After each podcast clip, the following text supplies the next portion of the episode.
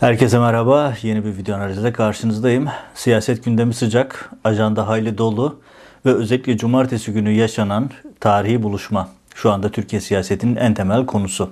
Neden tarih diyorum? Çünkü muhalefet partilerinin bu şekilde bir araya gelip bir masa etrafında saatlerce kafa kafaya verip açıklamaya girdiği şekliyle yeni Türkiye'yi inşa etmek için çalıştıklarına pek şahit olmuş değiliz.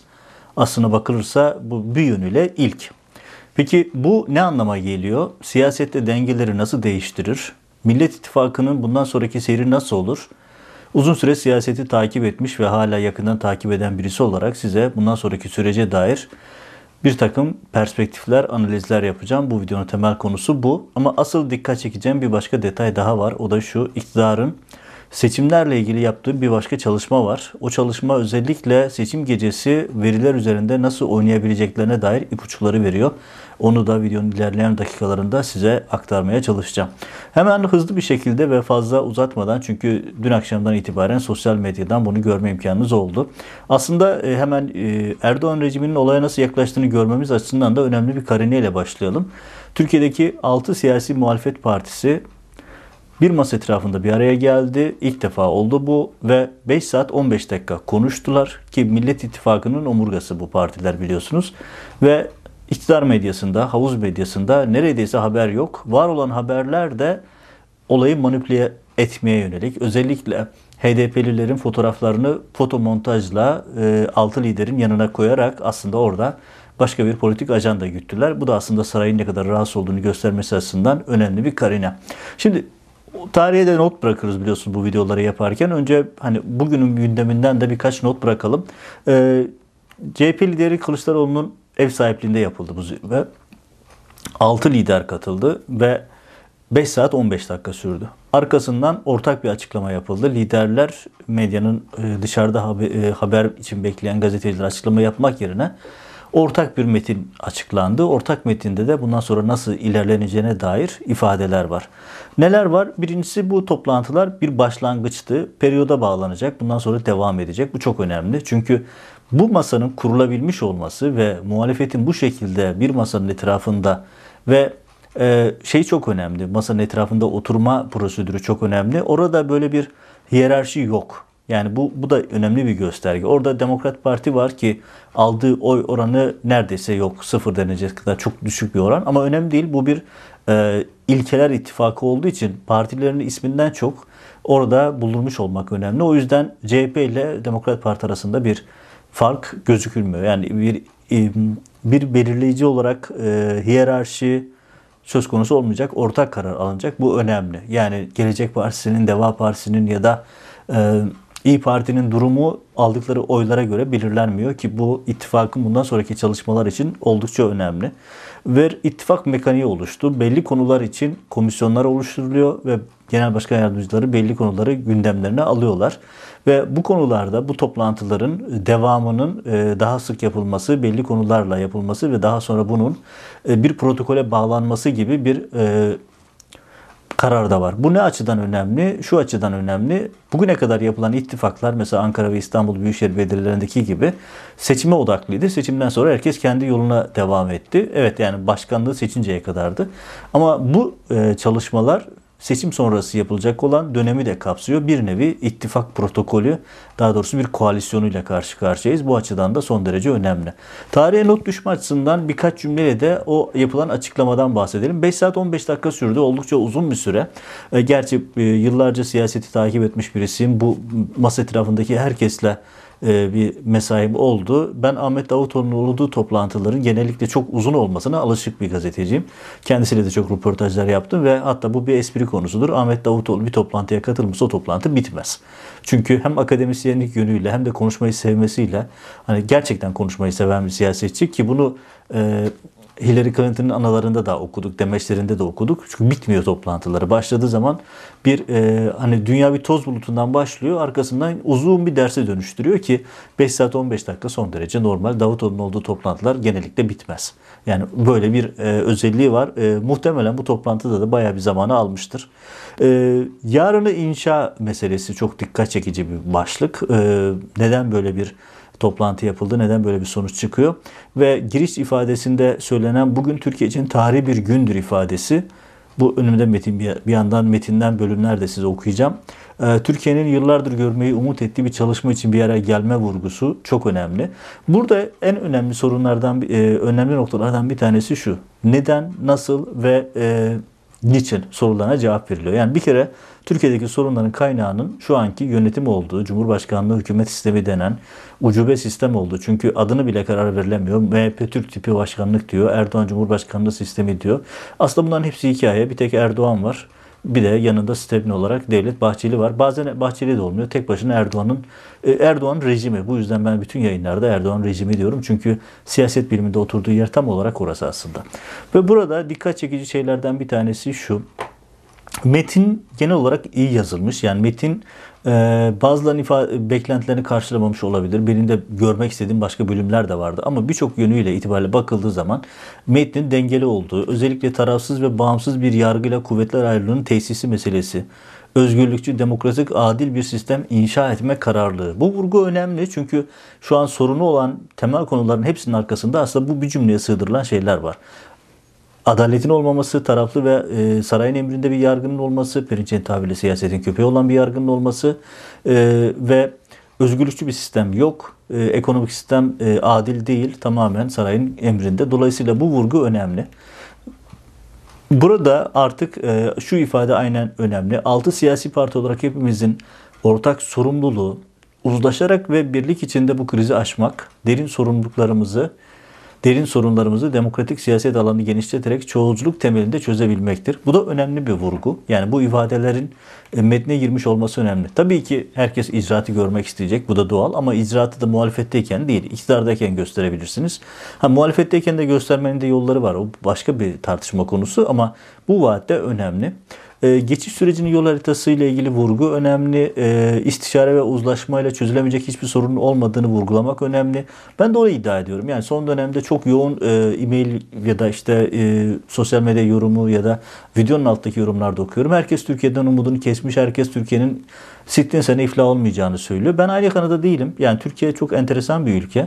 Çok hızlı bozulabildiği gibi çok hızlı da düzelebilir. Yani istişare, uzlaşı ve e, ha bir de şöyle bir realite var. Keşfedecek Amerika kalmadı. Yani ekonomik krizden nasıl çıkacağı, siyasi krizden nasıl çıkacağı bellidir.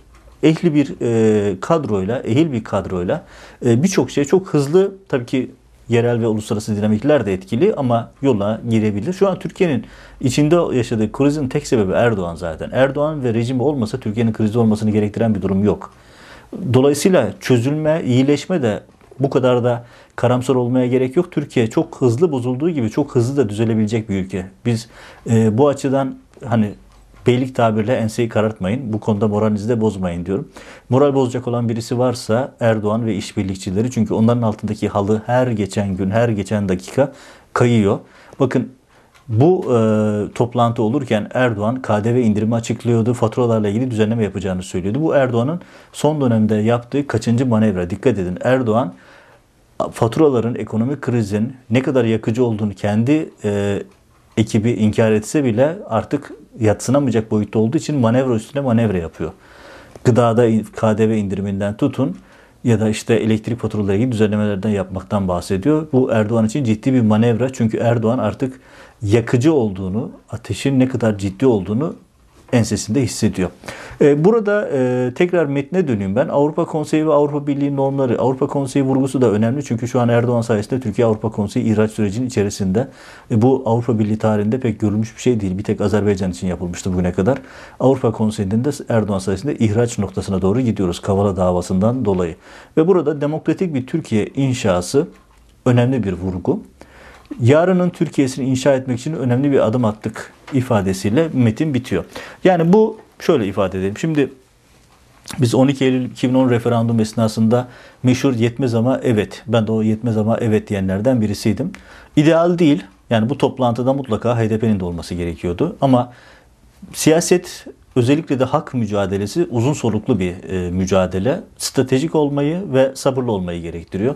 Şimdi bakın dikkat edin. Bu, HDP bu toplantı olmadığı halde havuz medyasının tamamı HDP'yi fotomontajla bu masanın etrafına oturttu. Bütün dertleri oradan PKK'ya, oradan işte terörle işbirliği söylemine yayarak bir kutuplaştırmaktı Erdoğan'ın hedefi. Bu açıdan HDP'nin bugün orada olmamış olması aslında sadece fiziken orada olmadığı anlamına gelebilir. Yani bu ittifak, Millet İttifakı birçok noktada e, uzlaşabilen bir yapı ve ben bu sorunun da aşılabileceği fikrindeyim. Yani oradan HDP'yi dışladık, zinhar HDP ile görüşmüyoruz gibi bir e, yaklaşım olacağını ben beklemiyorum. Aday belirleme sürecinde ve sonrasında kurulacak olan o çoğulcu ki metne giren çoğulculuk vurgusu da önemli. O açıdan yol alınabileceğini düşünüyorum. Aksine şu anda HDP'nin orada olmaması Erdoğan'ın canını sıkan bir durum. Çünkü Erdoğan için HDP'nin orada olması Erdoğan için çok daha iyi propaganda yapma, çok daha iyi kara propaganda malzemesi üretme vesilesi olacaktı. Bu açıdan aslında 6 siyasi parti Erdoğan'ın elini boşa çıkartmış oldu. Tabii ki onlar yine benzer söylemleri photoshoplarla yapacaklar ama Erdoğan'ın istediği tabloda oluşmadı. Bunu da göz ardı etmemek gerekiyor. Bunu söylerken kişisel görüşüm olarak söylüyorum. HDP orada olmalıydı. Olmak zorunda. Çünkü geçen seçimlerde 6 milyon oy almış ve siyasetin kaderini belirleyen bir parti HDP. Ve Demirtaş'ın da cezaevinde olmaması bugün o masanın etrafında olması gerekiyordu. Bir an için şöyle düşünün. Demirtaş cezaevinde değil o masanın etrafında o masa büyüyerek gelişiyor. Ve bu Erdoğan için neler yol açardı bir hesaplayın. İşte zaten Demirtaş'ın cezaevinde olmasının sebebi de bu. Demirtaş'ın cezaevinde olması dışında Erdoğan'ın Öcalan'la kol kola girip işbirliği yapıp İmralı'dan mesajlar taşıyıp Demirtaş'ı kötülemesi, Demirtaş'ı e, itibarsızlaştırmaya çalışması da zaten Demirtaş'ın gücünden kaynaklanıyor. Öyle olmamış olsa Erdoğan İmralı'yla işbirliği yapıp Demirtaş'ı hedef yapmazdı. Yani demek istediğim şey şu. Hani yetmez ama evet pozisyonundayız. Evet yetmez bu parti daha gelişmeli. Şey bu altı partiyle bitecek bir şey değil. Artı bu partinin bir araya gelmesinden çok daha önemli olan bir şey var. Burada sistemsel tartışmalar özellikle demokrasi yoksulluğu, hukuk yoksunluğu bunların daha vurgulanması gerekiyor. Çünkü bunlarla ilgili radikal adımlar atmazsanız bu radikal çöküşü tersine çevirmeniz mümkün değil. Evet yani yol belli, yürümek e, menzil belli ama orada kararlılıkla yürümek de gerekiyor. Tabi burada şunu da söylemek lazım. Yetmez ama evet kısmında evet ederken yetmez kısmı da göz ardı etmeyelim. Yani bir HDP'nin olmaması önemli bir konu ama aynı zamanda şu da önemli bir konu. Ya bugünkü rejimin mimarları aslında o masanın etrafında oturuyordu. Bir dönem Davutoğlu en büyük mimardı bu e, şu anki çöküş rejiminin kurulması aşamasında. Babacan belli dönemlerde o rejimin içerisinde yer aldı. Hani bugün öz eleştiri yapıyor keşke daha önce konuşsaydım diye. Çok önemli bir eleştiri. Biz de zamanında kendisini çok eleştirdik. Zamanında konuşması gerekir şeklinde. Ama yaptığı öz eleştiri önemli. Bir siyasetçinin öz eleştiri verebilmesi önemli. Davutoğlu'ndan da aynı öz eleştiri beklediğimizi buradan tekrar hatırlatalım. Davutoğlu sürekli konuşursam yer yerinden oynar diyor. Ya bir konuşmadı. Yani bu da aslında bir bakıma e, bir nevi şantaj gibi de algılanabilir. Şöyle ki Davutoğlu'nun temel hedefi biliyorsunuz AKP'ye geri dönmek ve AKP'yi anahtar teslimi geri almak. Çünkü öyle bir hedefi var Davutoğlu'nun. Bu açıdan Davutoğlu öz eleştiri vermek, yanlışları dile getirmek yerine ben nasıl dönerim partiye modunda bir e, yakın zamana kadar böyleydi. Bu da çok da sağlıklı bir yapı değil. Hani yetmez kısmın içerisindeki negatiflikler bunlar. Onları söylüyorum. Yani demokrasi ve insan hakları vurgusunun çok daha güçlü olması gerekiyordu. Ama e, totalde baktığımızda evet mi? Evet. Çünkü siyasetin bir araya gelebilmesi, muhalefetin bir araya gelebilmesi çok önemli. Bir hatırlatma yapayım. Bakın son 6 ayda belki de son 1 yılda yaşadığımız her şey bu 6 partinin, 6 siyasi liderin bir araya gelmesini engelleme yönelik faaliyetlerdi. Bakın Erdoğan Saadet Partisi'ni bölmek için her şeyi yaptı. Oğuzhan Hasretürk Covid sebebiyle hayatını kaybedince o projesi akim kaldı. Erdoğan İyi Parti üzerinden oyunlar oynadı. Ümit Özdağ üzerinden orayı parçalamaya, bölmeye çalıştı. CHP'yi Muharrem İnce üzerinden bölme parçalama çalışmalarında bulundu. İşte e, e, siyasi motivasyonun açıldığı çok belli olan soruşturmalarla İstanbul yok işte teröristler dolduruldu dendi arkasında hiçbir şey çıkmadı. Bugüne kadar da bir şey ortaya konmadı. İşte Ankara'da e, Mansur Yavaş'ı sıkıştırmak için bir takım hamleler yapılıyor. Yani bunlar bitmek bilmiyor. Neden? Erdoğan'ın temel hedefi şu. Bir taraftan kendi cephesindeki partileri çoğaltabilmek. Öbür taraftan da Millet İttifakı'nı bölmek, özellikle de HDP'yi şeytanlaştırarak, HDP'yi tamamen terörize ederek, HDP ile bırakın işbirliği yapmayı, yan yana gözükmeyi bile problemli hale getirmek için yapıyordu. Bakın son dönemde yaşadığımız her şey bu konuyla ilgiliydi ve bugün yani cumartesi günü gecenin geç saatinde biten bu görüntü ve oradan verilen 6 liderin aynı masa etrafında toplandığı fotoğraf Erdoğan'ın çabalarının sonuçsuz kalmasının da bir göstergesi. Bu açıdan çok son derece önemli tarihi bir fotoğraf. Evet alacağı çok yol var. Evet eleştirilmesi gereken çok şey var. HDP olmalıydı. Davutoğlu'nun ciddi bir öz eleştiri vermesi gerekiyor. CHP'nin daha net olması gerekiyor. İyi Parti'nin daha net olması gerekiyor. Evet bunların hepsi evet ama bir taraftan da e, ağırlık merkezine baktığımızda bu partilerin bir araya gelebilmiş olması emin olabilirsiniz Erdoğan için hayli büyük bir kabus. Ama burada bir başka e, nokta daha var. Şimdi atılacak adımları e, konuşuyor partiler. Orada işte e, bir ittifak mekaniği işliyor. Partiler toplanacak. E, her parti lideri ev sahipliği yapacak vesaire. Bu, bu toplantıların devam edeceğini gösteriyor. Ama burada bir öncelik sıralaması gerekiyor. Öncelik sıralaması evet aday meselesi önemli. Parlamenter sisteme dönüş önemli, yeni anayasa yazılması önemli, çoğulculuk vesaireler hepsi önemli. Ama çok daha acil olan bir nokta var. Burada dikkatinizi çekeceğim bir haber var. O da 30 Ocak yani bundan çok kısa bir süre önce Anadolu Ajansı'na gelen bir haberdi. Maalesef medyanın hiç dikkatini çekmedi. Şimdi olay neydi? Olay şu. Yüksek Seçim Kurulu ile Havelsan arasında e, Savunma Sanayi Başkanlığı, Cumhurbaşkanlığı içerisinde Havelsan arasında ve Yüksek Seçim Kurulu üzeri e, arasında yapılan bir anlaşma var. Veri Merkezi Projesi denen bir proje. Bu seçim sistemleri üzerinde çalışma ile ilgili bir proje ve faz 2 aşamasına geçildiği duyuruldu. Şimdi Cumhurbaşkanlığı Savunma Sanayi Başkanlığı ki biliyorsunuz her şey Erdoğan'ın kontrolü altında. Havelsan tamamen Erdoğan'ın kontrolü altında olan bir başka yapı. E, Yüksek Seçim Kurulu da zaten biliyorsunuz Erdoğan tarafından atanmış hakimlerden oluşan bir başka yapı. Ve orada oluşturulan veri merkezi projesi şimdi böyle bir yapıyla oluşturulan veri merkezi projesinin verilerine ne kadar güveneceksiniz? Şimdi en temel nokta bu. En acil nokta bu. Neden bunu söylemeye çalışıyorum? Şimdi belki bazı izleyicilerimiz bilmeyebilir. Ben 7 yıldır Washington'da yaşıyorum ve Amerikan siyasetini takip ediyorum yakın bir şekilde. 2017 seçim, şey 2016 seçimleri, 2020 seçimlerindeki en önemli mesele Amerika'da şuydu. Rusların, Çinlilerin Amerikan seçimini manipüle etmesiydi. Hatta 2016 seçimlerinden sonra biliyorsunuz özel yetkili e, savcı Mueller komisyon kurdu. Bu konuda çok yoğun çalışma yapıldı. FBI raporu, şey CIA raporları var. Başka raporlar var. Amerika'nın seçimlerinin manipüle edildiğine dair e, Rusların çok ciddi çalışma yaptığı, hatta İran'ın bile bir takım çalışmalar yaptığı konusunda çok somut veriler vardı. Komisyon raporları vardı. Hatta bu konu o kadar gündeme geldi ki konuda işte özel komisyonlar oluşturuldu, meclis oturumları yapıldı vesaire. Şimdi bunu niye önemsiyorum? Bakın şimdi Rusların zaten çok ciddi bir birikimi var bu konuda. Seçim manipülasyonları konusunda. Aynı şekilde Çin'in ve İran'ın da var. Ve bu yapılar çeşitli şekillerde işte Mike Flynn üzerinden ve başka atraksiyonlar üzerinden Trump rejimiyle bir connection sağlayıp oradan Amerikan seçimlerini manipüle etmek için çalıştılar. İşte sosyal medyaları e, manipüle edildi. Özellikle Facebook'u. Burada Facebook çok ciddi eleştiri aldı. Biliyorsunuz meclis oturumları oldu. E, Zuckerberg bayağı bir eleştirildi. E, özellikle kendisinin de meclis oturumunda söylediği bir şey vardı. Zuckerberg'in dedi ki Rusların 2020 seçimlerini manipüle etmek için son derece sofistike bir dizi tespit ettiklerini açıklamıştı. Yani yazılımlar, yapay zeka uygulamaları. Buradan demeye çalıştığım şey şu. Bakın uzun zamandır Erdoğan'la Moskova arasında, Putin arasında çok yoğun bir çalışma var. Biliyorsunuz Rusların özel ordusu var bir tane. Putin'in özel ordusu. O ordunun başındaki komutan Türkiye'ye geldi. Jandarma Genel Komutanı'yla görüştü. İçişleri Bakanı'yla görüştü. Jandarma Komutanı oraya gitti. Toplumsal olaylara müdahale konusunda çok ciddi bir e, işbirliği protokolü imzalandı. Hatta hatta ve hatta Rusların özel ekleminde yeni bir verim merkezi projesi çalışması var. Ve bu çalışmayı yapanlar bu sistemi ne kadar objektif yapacaklar ve ne kadar manipüleden uzak yapacaklar. Bu işin bir boyutu. İkinci boyutu şu. Bu Millet İttifakı'nın şu anki bir numaralı gündeminin olması gereken şey şu.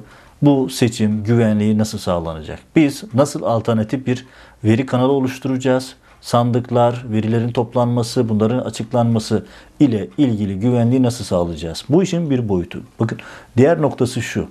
Şimdi Erdoğan'ın Ruslarla, Çinlilerle, İran'la olan yakınlığı zaten herkesin malumu. Çünkü Erdoğan için otoriter liderlerin paylaşma, dayanışması çok önemli. Yani sadece demokratik kurumlar hatta demokratik kurumlardan daha iyi dayanışıyorlar. Ve Rusların bu konudaki birikimi hatta her geçen gün yeni aşamaya geçmeleri biliyorsunuz trollerin de mimarı aslında Putin'dir. Çünkü Putin'in meşhur Petersburg'daki troll orduları vardı. Sonra deşifre olduktan sonra bunu başka bir tarafa taşıdılar. Biraz daha kamufle ettiler.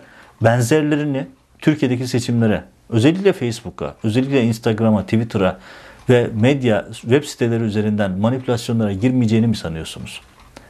Dolayısıyla burada dikkat çekeceğim nokta şu. Evet 6 parti bir araya geldi. Yetmez ama evet önemli. Metin başarılıydı ama eksikleri vardı. Mutlaka demokrasi, insan hakları vurgusu çok daha belirgin yapılmalı. Çünkü sorunun kaynağı burada ki bu da doğru. Parti HDP'nin Kürtlerin kazanılması, oraya eklenmesi için çaba sarf edilmesi gerekiyor ve bunu ince bir çizgide sürdürmek gerekiyor. Çünkü karşı tarafta Erdoğan ve müttefikleri bunun üzerinden yaygara kopartarak çok bel altı vurarak, ahlaksız kampanyalar yaparak hem Kılıçdaroğlu'nun e, etnik aidiyetinden, dini hassasiyetlerinden hem HDP PKK iş, işbirliği söyleminden bu Millet İttifakı'nı bölme parçalama çalışması içerisindeler. Hem de CHP içerisinde var olan o bildiğimiz klasik hani parti küçük olsun benim olsun seçim kazanmak önemli değil önemli olan kurultay kazanmaktır diyen bir güruh var. Ve bu güruh aslında kafa yapısı itibariyle İşçi Partisi'nden Perinçek'ten farklı değil. Onlar da bir sü- sürekli Kılıçdaroğlu'na çelme takıp tıkıyorlar. Yani çok zor bir denklem ama denklemin en önemli aşaması bir araya geldi. Bu çok önemli. Altı partinin bir başlangıç yapması ve bundan sonra toplantıları devam ettirme kararını alması, komisyonların olması, bir ittifak, bir e, koalisyon protokolünün daha doğrusu ittifak mekaniğinin çalışıyor olması son derece önemli ve bu Erdoğan için ciddi bir kabus, ciddi bir risk. Çünkü Erdoğan şunu biliyor. Ancak rakipleri bölerse kendi açısından başarılı olacak. Çünkü bütün anketler gösteriyor ki daha dün Metropol'ün yeni bir anketi geldi. Millet İttifakı %43, e, Cumhur İttifakı %41. Yani Millet İttifakı her geçen gün daha da öne geçiyor çünkü geriden geldi geçti. Şimdi bu açıdan bakıldığında önemli olan şey şu. Bir araya gelmek çok kritik bir nokta. Çünkü iktidarın Millet İttifakı'nı bölmesi, HDP'yi ayırması, ki HDP yönelik kapatma davası zaten bu yüzden açıldı ve HDP'ye yönelik bir yargı darbesi planlanıyor. Bu açıdan Erdoğan hedeflerine ilerlemeye çalışıyor. Ama bu resmin verilmesi Erdoğan için büyük bir yenilgi denebilir. Erdoğan gerçekten istediği o Millet İttifakı'nı bölme, parçalama projesini oradan bazı isimleri yanına çekme, HDP ile CHP, İyi Parti'yi ayrıştırma ki burada belli oranda başarılı oldu ama hala nihayetinde hala istediği noktada değil Erdoğan. O açıdan Erdoğan için bir yenilgi. Erdoğan ve müttefikleri altlarındaki halının kaydını görüyor. Siyaseten kaydını görüyor çünkü halka söyleyecek hiçbir şeyleri kalmadı. Ekonomik olarak kaybolduğunu görüyor çünkü ekonomik kriz çok yakıcı. Erdoğan şu an yatıp kalkıp dua edip Rusların Ukrayna'yı işgalini bekliyor. Hani bir şekilde ekonomi e, krizi yamayabileceği bir yerler arıyor. Dolayısıyla siyasi dengeler değişiyor. Erdoğan oyun kuramadığı gibi gündem belirleyemiyor. Karşı tarafta muhalefet beklen e, Erdoğan'ın beklentilerinin aksine bir arada birlik beraberlik fotoğrafı veriyor. Evet, önemli bir aşama. Daha alınacak çok yol var.